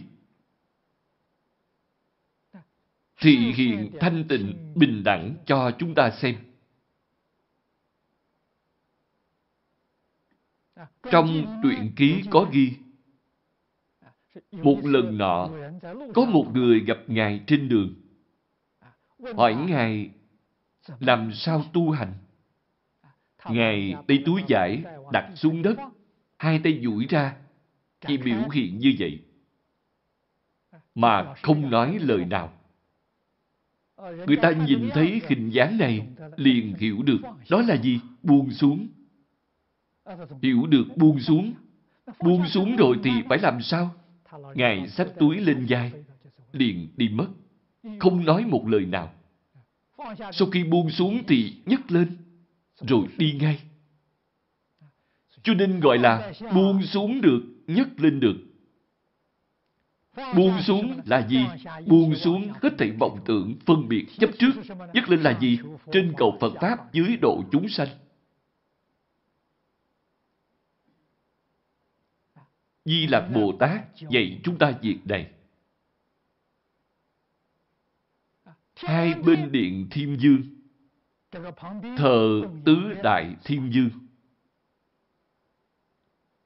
Tứ Đại Thiên Dương trong kinh điển đều có danh hiệu. Đông Phương Trì Quốc Thiên Dương. Trì là bảo trì. Trì quốc là bảo vệ quốc gia.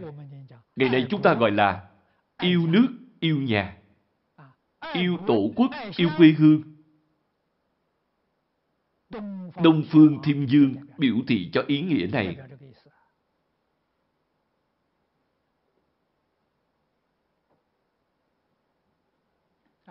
Hộ quốc là phải bắt đầu hộ từ bản thân mình. Ngày nay, chúng ta nói tự ái tự trọng. Tự ái tự trọng chính là hộ chính mình. Có thể tự hộ mình thì bạn mới có thể hộ trì nhà. Có thể hộ trì nhà thì bạn mới có thể hộ trì xã hội. Có thể hộ trì xã hội thì bạn mới có thể hộ trì quốc gia. Có thể hộ trì quốc gia thì bạn mới có thể hộ trì thế giới hòa bình. Ngài biểu thị cho ý nghĩa này.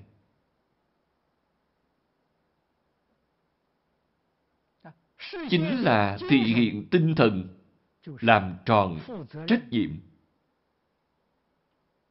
phụ trách hết bổn phận. Ngày vậy chúng ta việc này, nếu bạn không làm tròn trách nhiệm, không thể làm tròn chức phận của mình, những việc thuộc trách nhiệm của bạn phải làm. Nếu bạn không chịu làm thì bạn làm sao có thể hộ quốc?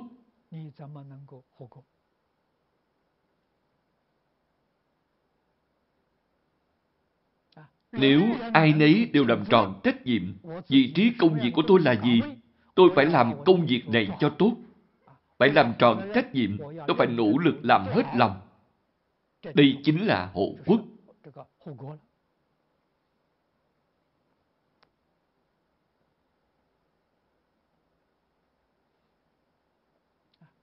Trên tay Ngài cầm đạo cụ.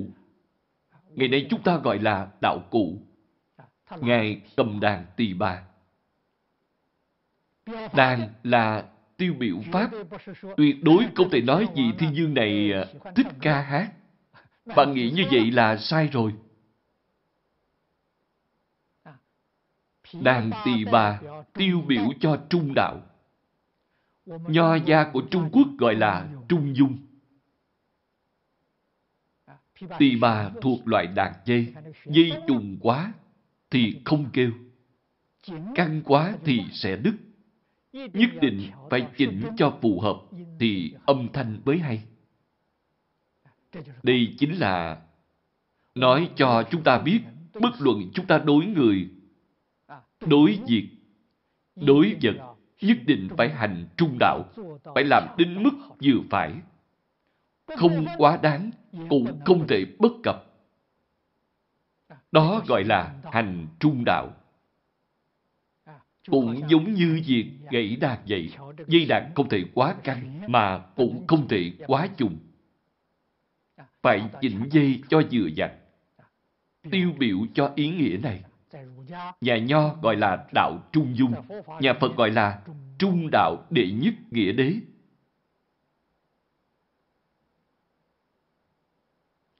Nam Phương Thiên Dương gọi là Tăng trưởng Thiên Dương. Danh hiệu là Tăng trưởng. Tăng trưởng là ý nghĩa gì? Tiến bộ.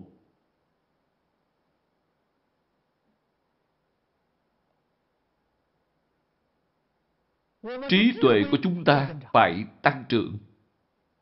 Đức hạnh của chúng ta phải tăng trưởng. Đời sống mỗi ngày cũng phải nâng cao tiêu chuẩn. Hết thảy đều phải cầu tiến bộ. Bạn phải biết, Phật Pháp là nói về tinh tấn. Không tinh tấn thì sẽ thoái lui. Có người từng nói với tôi, Phật Pháp chúng ta phải theo kịp thời đại. Lời này nói sai rồi. Đáng lẽ ra, thời đại phải theo kịp Phật Pháp. Phật Pháp dẫn đầu thời đại. Như vậy mới chính xác. Nhưng ngày nay thì sao? Ngày nay, Phật Pháp lọt phía sau thời đại. Còn đa thể thống gì? Nó vốn là dẫn đầu, bây giờ trở thành nối theo đuôi. Đảo lộn này quá lớn rồi.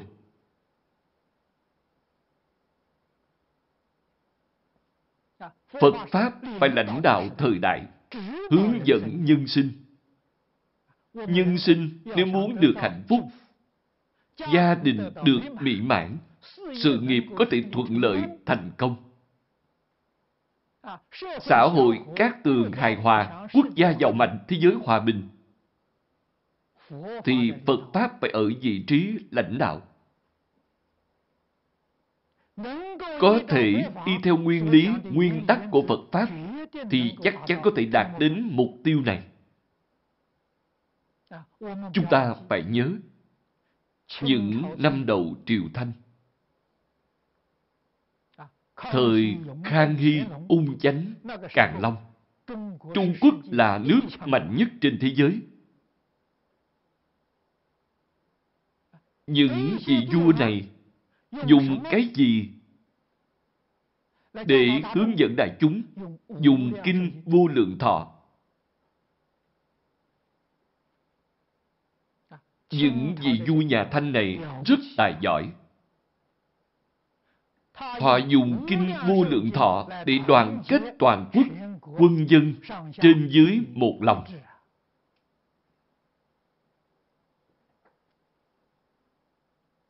Nếu như phương pháp này của họ được tiếp nối về sau, thì nhà Thanh sẽ không mất nước. Nguyên nhân mất nước đương nhiên rất nhiều. Nhưng phế bỏ kinh điển này, chúng tôi tin tưởng đây là một nhân tố rất lớn. Người nào phế bỏ từ khi Thái Hậu. Có lẽ từ khi Thái Hậu nghe Kinh Vô Lượng Thọ, trong đó toàn là nói tật xấu của bà. Nghe xong bà không hài lòng nên đã phế trừ, không đọc nữa. Việc này có ảnh hưởng, không thể nói không có ảnh hưởng. Thời đại hương thịnh nhất của Triều Thanh là dùng Phật Pháp để trị nước.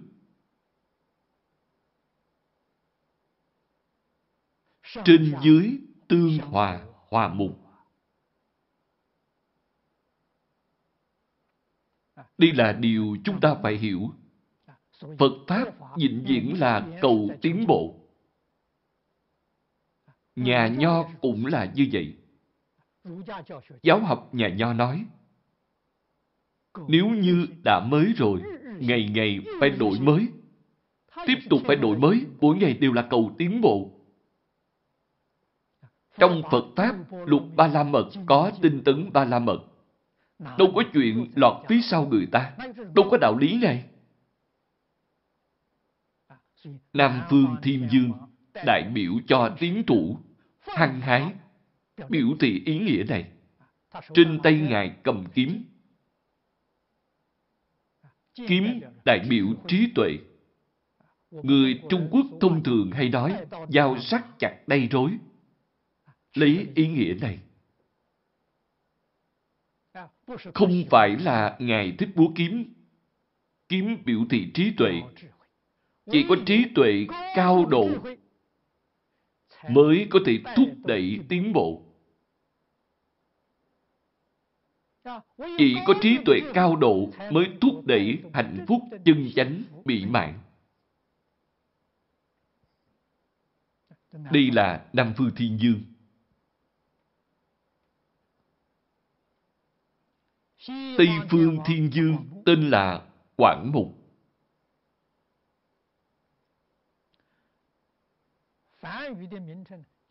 Danh xưng tiếng Phạn của Ngài còn được dịch là tạp ngữ. Tây Phương Thiên Dương rất thạo nói chuyện, có thể đồng thời nói nhiều ngôn ngữ. Ngày nay chúng ta gọi là thiên tài về ngôn ngữ.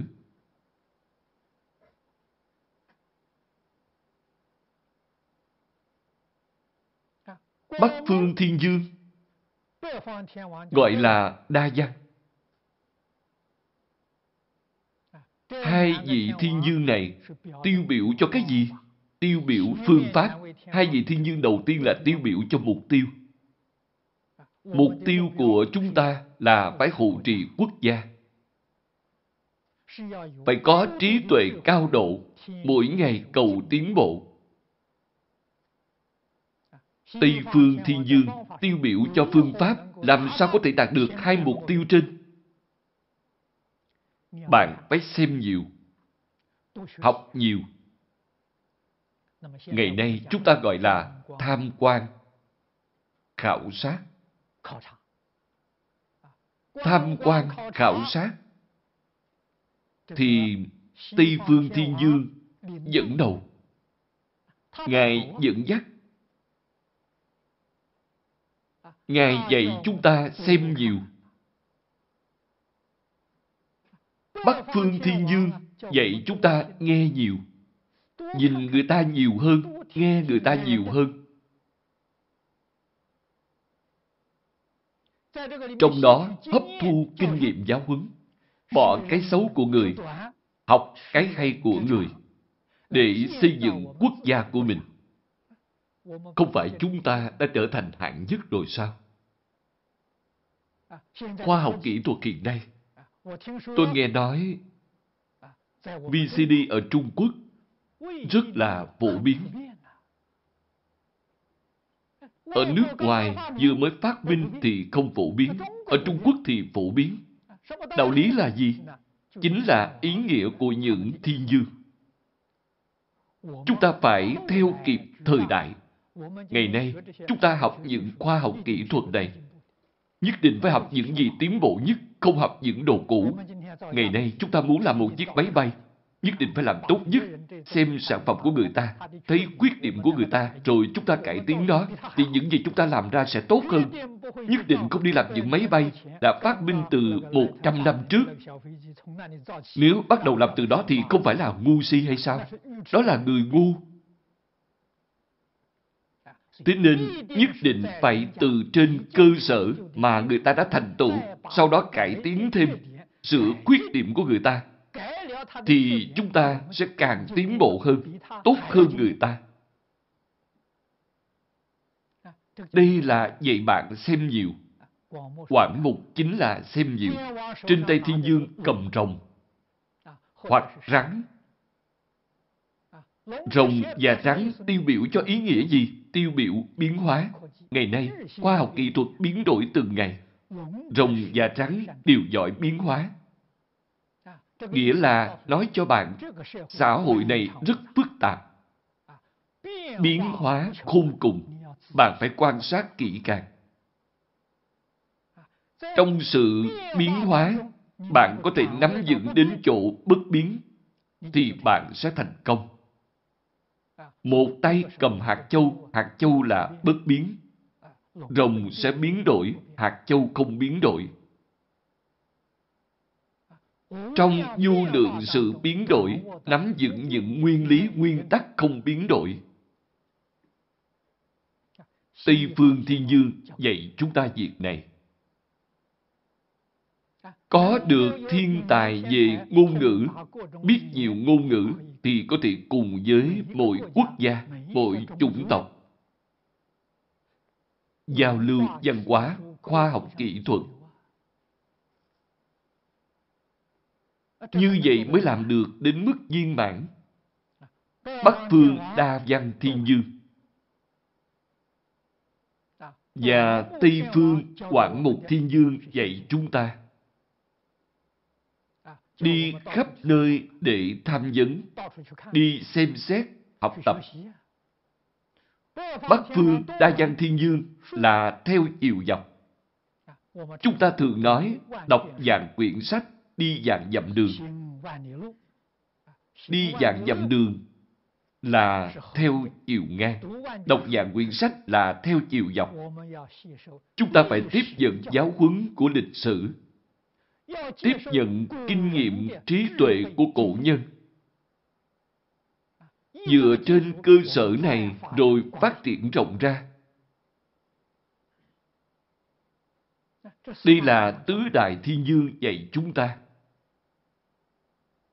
Chúng ta không thể xem các ngài là thần thánh. Vậy là hoàn toàn sai lầm. Phải tiếp nhận sự dạy bảo, dạy dỗ của tứ đại thiên dương trên tay Ngài cầm dù. Dù tiêu biểu ý gì? Phòng ngừa ô nhiễm.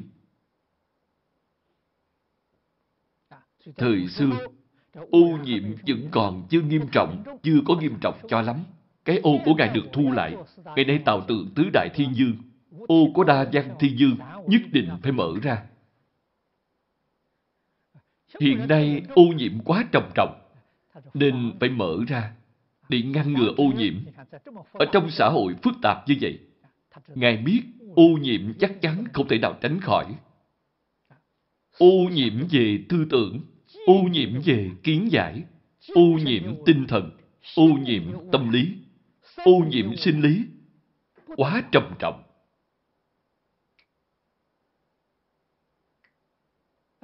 Mấy ngàn năm trước, trong kinh Phật đã đề xướng Hoàng Bảo. Ngày nay gọi là bảo vệ hoàn cảnh môi trường. Hoàn bảo chính là ngăn ngừa ô nhiễm. Chư vị nghĩ thử xem, giáo học trong Phật Pháp cao minh biết bao.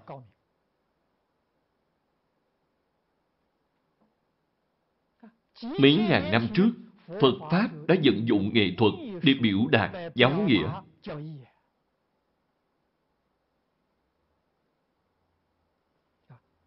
Vô cùng đáng tiếc là gần đây người ta xem nó là tôn giáo. Đem những nghĩa thú biểu pháp này đều xem thành thần minh để đối đãi Chỉ biết thắp nhang, lễ lạy, khấn vái, cầu xin, không có tác dụng gì hết. Bạn cầu Phật Bồ Tát bảo hộ. Phật Bồ Tát bảo hộ bạn thần sao? Làm gì có đạo lý này? Phật Bồ Tát bảo hộ bằng cách dạy dỗ bạn. Bạn hiểu rõ rồi, bạn tiếp nhận rồi, thì đó mới thực sự là được các ngài bảo hộ. Sự bảo hộ của các ngài là dạy học, không phải gì khác. Chúng ta không thể hiểu sai. Đây là tứ đại thiên dương. Ở đây giới thiệu đơn giản cho quý vị. Chúng ta phải nhận thức các ngài. Chúng ta phải hiểu các ngài. Chúng ta nghe đến danh hiệu, nhìn thấy hình tượng của các ngài mới chân thật được lợi ích.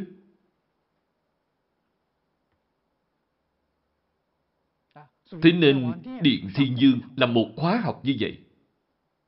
Giúp cho chúng ta hiểu rõ những đạo lý này, biết được trong đời sống hàng ngày tự mình phải làm thế nào. Để cho bản thân mình được hạnh phúc, gia đình được mỹ mãn, sự nghiệp có thể thành công, xã hội an định, phồn vinh, quốc gia phú cường, thiên hạ thái bình.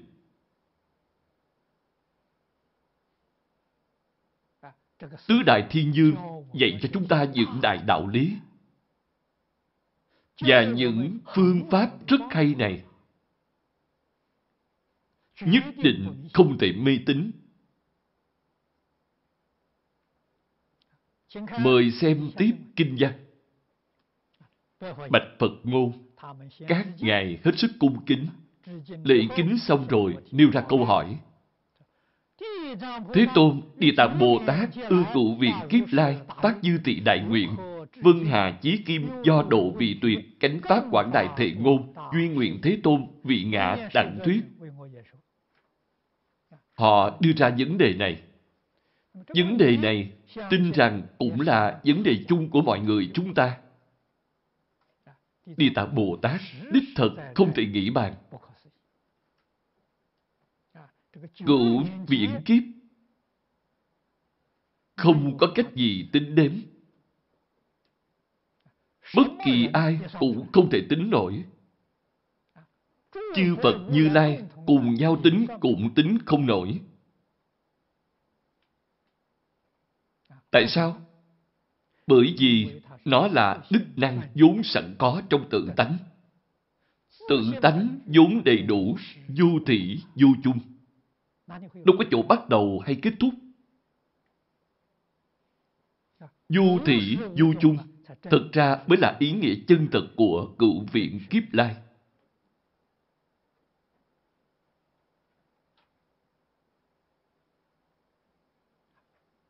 Lập lại thề nguyện không gián đoạn. Đây là dạy chúng ta. Tại sao? Trong Kinh Phật nói rất hay, tánh thức của chúng sanh cõi diêm phù đề, vô định.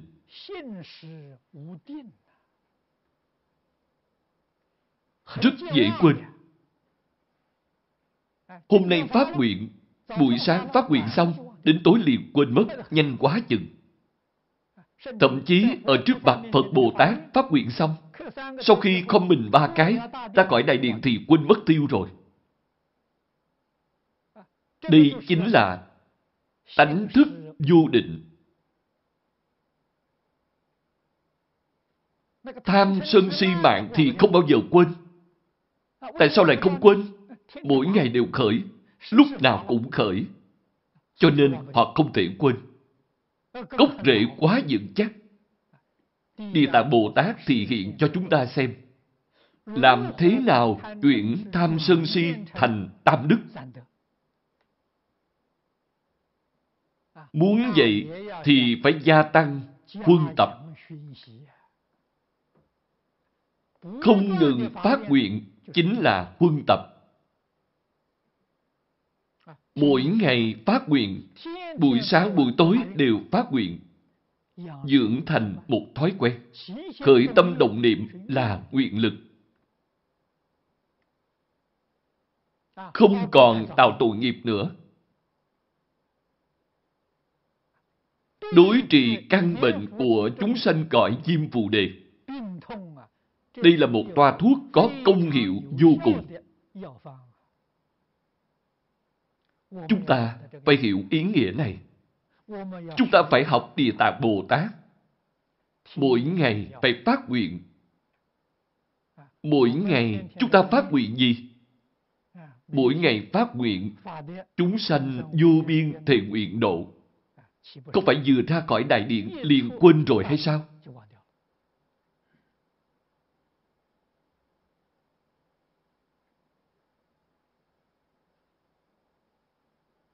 Tại sao lại có chuyện này? Hữu khẩu vô tâm. Phiền não quân tập đã quá lâu rồi. Đúng là từ vô lượng kiếp đến nay, chúng ta chịu sự huân tập của phiền não. Ngày nay, vừa mới nghe được Phật Pháp, cho dù đời quá khứ có túc căn, nhưng duyên không đủ. Vẫn là duyên ác nhiều. Lục căn tiếp xúc cảnh giới lục trần bên ngoài toàn là ác duyên. Ác duyên dẫn tới tham sân si mạng. Không có thiện duyên dẫn dắt tứ hoàn thầy nguyện của bạn ra.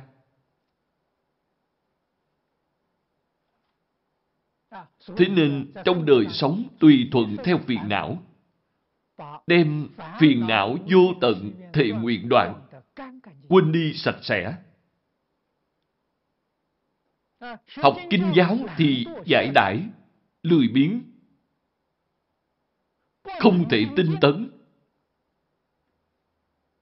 cũng lại quên sạch sành xanh, pháp môn du lượng thệ nguyện học.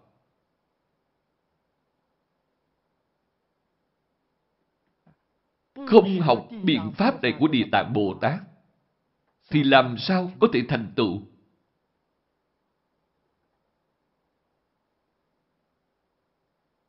Chúng ta hiểu được đạo lý này mới biết được tầm quan trọng của việc không ngừng phát nguyện. Ý nghĩa của việc không ngừng phát nguyện là ở chỗ này.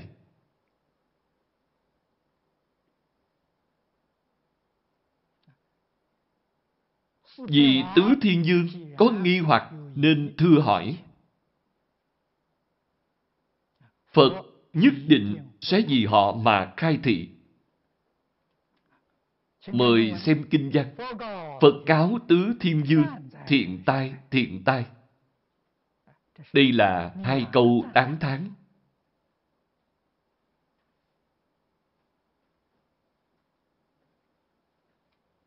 Lời Phật thuyết Pháp, từng câu, từng chữ đều hàm nghĩa sâu xa.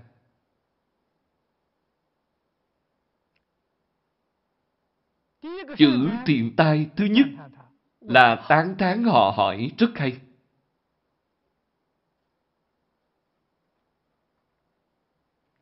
Câu hỏi lợi lạc hữu tình. Thiện tai thứ hai.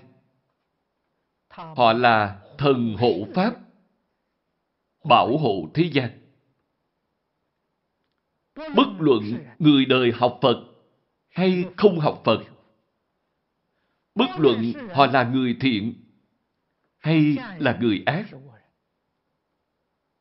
Làm việc thiện hay tạo ác thì các ngài đều hộ trì.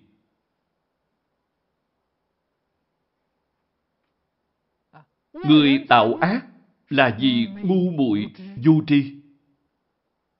Nếu như không được sự hộ trì của những thần hộ pháp này, thì họ đọa lạc càng khổ hơn nữa. Những ác báo của họ chịu không phải là tình cảnh trước mắt này. Hay nói cách khác, thần hộ Pháp đã giúp họ giảm bớt hình phạt rồi.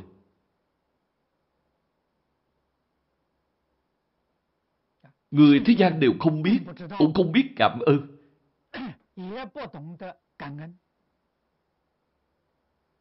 Còn nói ngược lại là họ mê tín. Nhưng thần hộ Pháp không vì vậy mà trách móc. Tại sao? Bạn ngu si, bạn không hiểu rõ chân tướng sự thật. Nếu bạn hiểu rõ chân tướng sự thật, thì chắc chắn bạn sẽ không nói như vậy. Các ngài biết. Nếu như thần hộ Pháp nói những người ngu si này, quỷ bán các ngài, xúc phạm các ngài, sỉ nhục các ngài, phá hoại hình tượng các ngài, tổn hại các ngài. Các ngài cũng không quở trách. Nếu như các ngài trách thì các ngài là phàm phu, có kiến thức giống như phàm phu thông thường.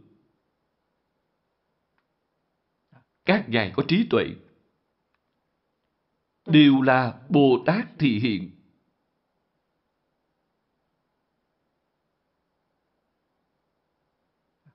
Thị hiện thân phận thiên dương. Trong kinh này nói rất nhiều. Có rất nhiều Phật Bồ Tát thị hiện thân quỷ thần. Trong quỷ đạo, trong cõi địa ngục độ chúng sanh. Chúng sanh càng khổ não, thì chư Phật Bồ Tát đối với họ càng từ bi. Càng tìm cách giúp đỡ họ.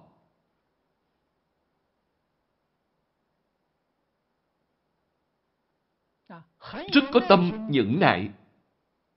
Chờ họ quay đầu, đợi họ giác ngộ. Lúc chưa quay đầu, lúc chưa giác ngộ, thì tạo nhiều tăng thượng duyên cho họ. Để dẫn dắt họ, khai đạo cho họ. Bất luận là trực tiếp hay là gián tiếp, là lộ diện hay âm thầm, mới thấy được lòng từ bi chân chánh gọi là tâm đại từ, đại bi.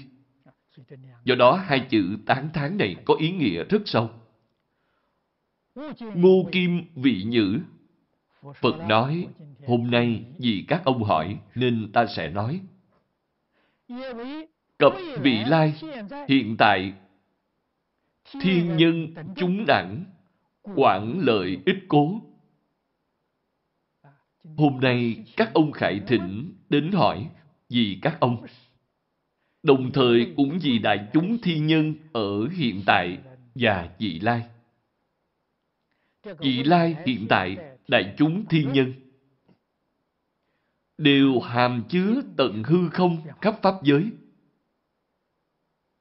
Hết thảy cõi nước chư Phật, chúng sanh trong lục đạo đều bao gồm ở trong đó.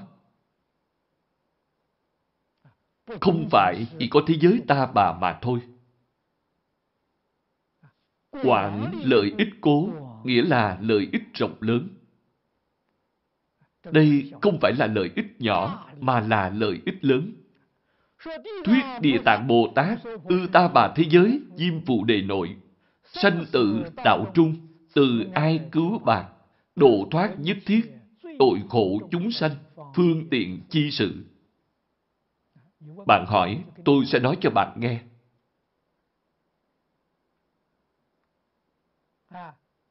Nói, làm sao nói cho hết được? Nói hoài không hết. Chuyện Địa Tạng Bồ Tát độ chúng sanh nói không hết. Phật chỉ đơn giản thuật lại vài chuyện mà thôi. Hy vọng chúng ta từ những chuyện này tỉ mỉ mà tư duy sau đó mới thể hội được nguyện lực độ chúng sanh của Bồ Tát. Phương tiện khéo léo độ chúng sanh của Bồ Tát thật sự không thể nghĩ bàn. Bạn nghĩ càng nhiều, càng rõ ràng, càng thấu suốt, thì bạn càng tăng thêm lòng cung kính đối với Bồ Tát.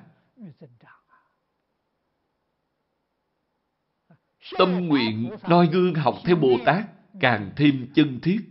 Nếu bạn không hiểu, thì lòng cung kính của bạn làm sao khơi dậy nổi, không thể nào.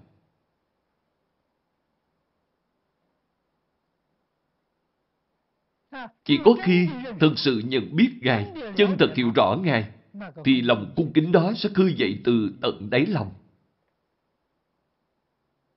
Phàm phu làm không được. Nói thật ra, phàm phu đối với người ta, ngay cả bề ngoài cũng nhìn không rõ. Thì làm sao có thể lý giải đây? Phàm phu là người trần mắt thịt.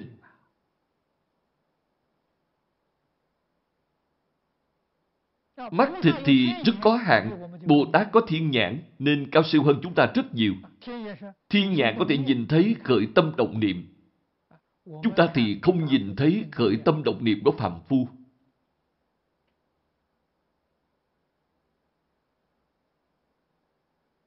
Giống như những vị đại quyền thì hiện nay, vậy thì càng thù thắng. Họ có đầy đủ ngũ nhãn, đầy đủ thập nhãn. Họ có huệ nhãn, họ có trí nhãn.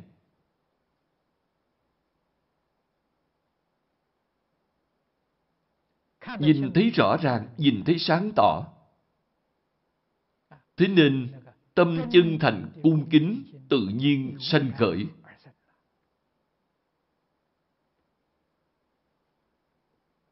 Chúng ta học Phật, khế nhập vào cảnh giới này, người thế gian xem không ra gì, không có gì là kỳ lạ.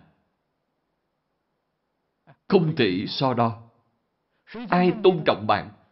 Chư Phật, Như Lai, Bồ Tát, những thiện thần này, họ cung kính bạn. Họ hiểu rõ. Bạn có một thiện tâm chân chánh, cũng không cần phải rao truyền khắp nơi. Tâm bạn thật như thế nào, thiện như thế nào, tốt như thế nào đi nữa. Bạn nói cách mấy thì người ta nghe xong cũng cho là giả. Ai mà tin bạn? Ai biết được bạn có tâm niệm gì? Phật Bồ Tát biết. Thiên Long quỷ thần biết. Người thế gian không biết, sỉ nhục bạn, quỷ bán bạn, đó là chuyện bình thường, không có gì là lạ cả. Họ là phàm phu. Trong kinh gọi họ là kẻ đáng thương xót. Làm sao bạn có thể so đo với họ được? Bạn so đo với họ thì tâm từ bi của bạn một chút cũng không có.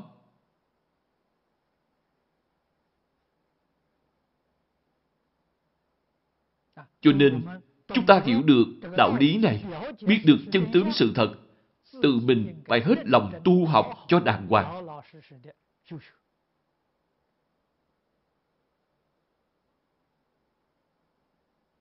Người thế gian khen người bạn cũng tốt, quỷ bán bạn cũng tốt. Nó đều là giả, không phải thật.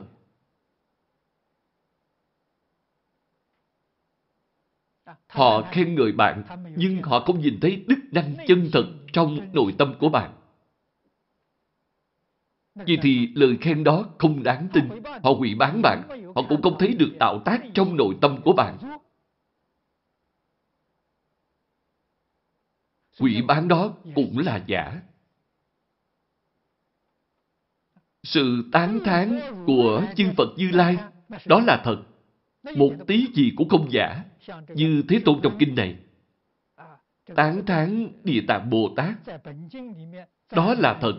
Một chút cũng không giả.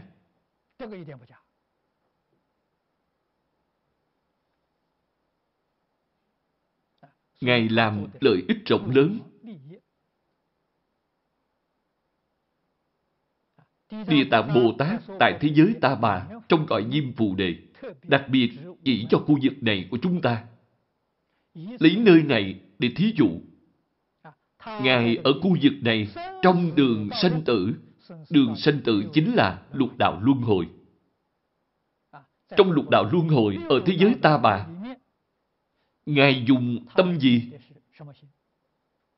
Ngài làm những việc gì? Từ ai cứu bạc? Từ là đại từ, đại bi. Đây là nói về tâm của Ngài.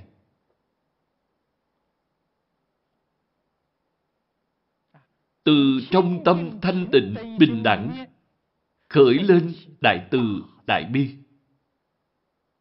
Đại từ, đại bi này gọi là từ bi, thanh tịnh, từ bi, bình đẳng. Cứu bạc là sự nghiệp của Ngài. Ngài ở đây làm những sự việc gì? Ngài làm sự nghiệp cứu tế. Ngày nay, chúng ta gọi là sự nghiệp từ thiện phước lợi. Ngài làm việc này. Bạc nghĩa là giải trừ hết thảy tai nạn của chúng sanh. Giải trừ hết thảy đau khổ của chúng sanh.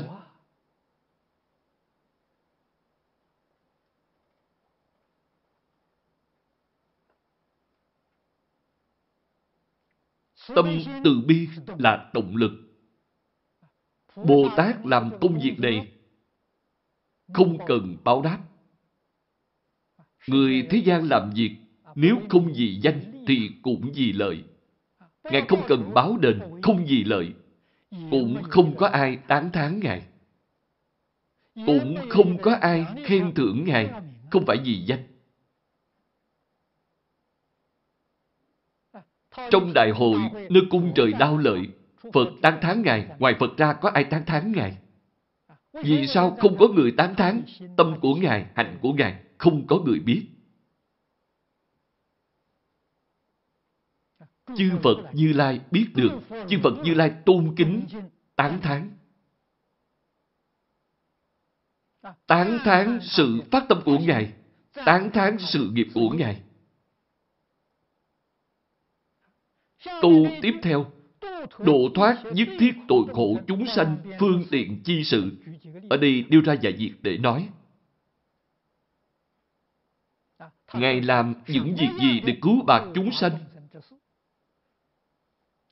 Độ thoát, hai chữ này, chúng ta phải hiểu được ý nghĩa của nó. Nhà Phật thường nói độ chúng sanh. Người hiện nay đối với chữ độ rất mơ hồ. Độ nghĩa là gì? Dùng cách nói hiện nay là giúp đỡ hết thảy chúng sanh. Quan tâm đến chúng sanh. Yêu mến và bảo vệ chúng sanh. Dốc toàn tâm toàn lực giúp đỡ họ. Giải trừ khó khăn của họ. Hết thảy những chúng sanh chịu khổ chịu tội này, đây gọi là thọ báo. Quả báo từ nơi nào đến? Phải giải trừ cái nhân ấy. Chứ gì phải biết, trên quả sẽ không giải quyết được, phải bắt tay vào từ nhân. Tội khổ đều do ác nhân tạo thành. Nếu muốn thoát ly tội khổ, thì nhất định phải tu thiện nhân. Tâm hành thiện rồi, thì tự nhiên sẽ thoát ly ác đạo. Bồ Tát độ chúng sanh cũng chỉ là giáo học. Chúng sanh nghe xong giác ngộ, chịu tiếp nhận, chịu quay đầu, thì họ sẽ thoát ra khỏi lục đạo. Nếu họ nghe xong còn hoài nghi, không thể tiếp nhận, bảo rằng lời này chưa chắc đáng tin, chưa chắc là sự thật. Nếu vậy thì vẫn phải tiếp tục chịu khổ. Một ngày nào đó họ tiếp nhận, một ngày nào đó họ hiểu rõ, thì họ mới thực sự thoát khổ. Thế nên Địa Tạng Bồ Tát cũng giống như Phật, đều làm công tác giáo dục xã hội thiện nguyện. Hôm nay thời gian đã hết rồi, chúng ta giảng đến đây thôi. A Ni Tho pho, A Ni Tho pho, A Ni Tho pho.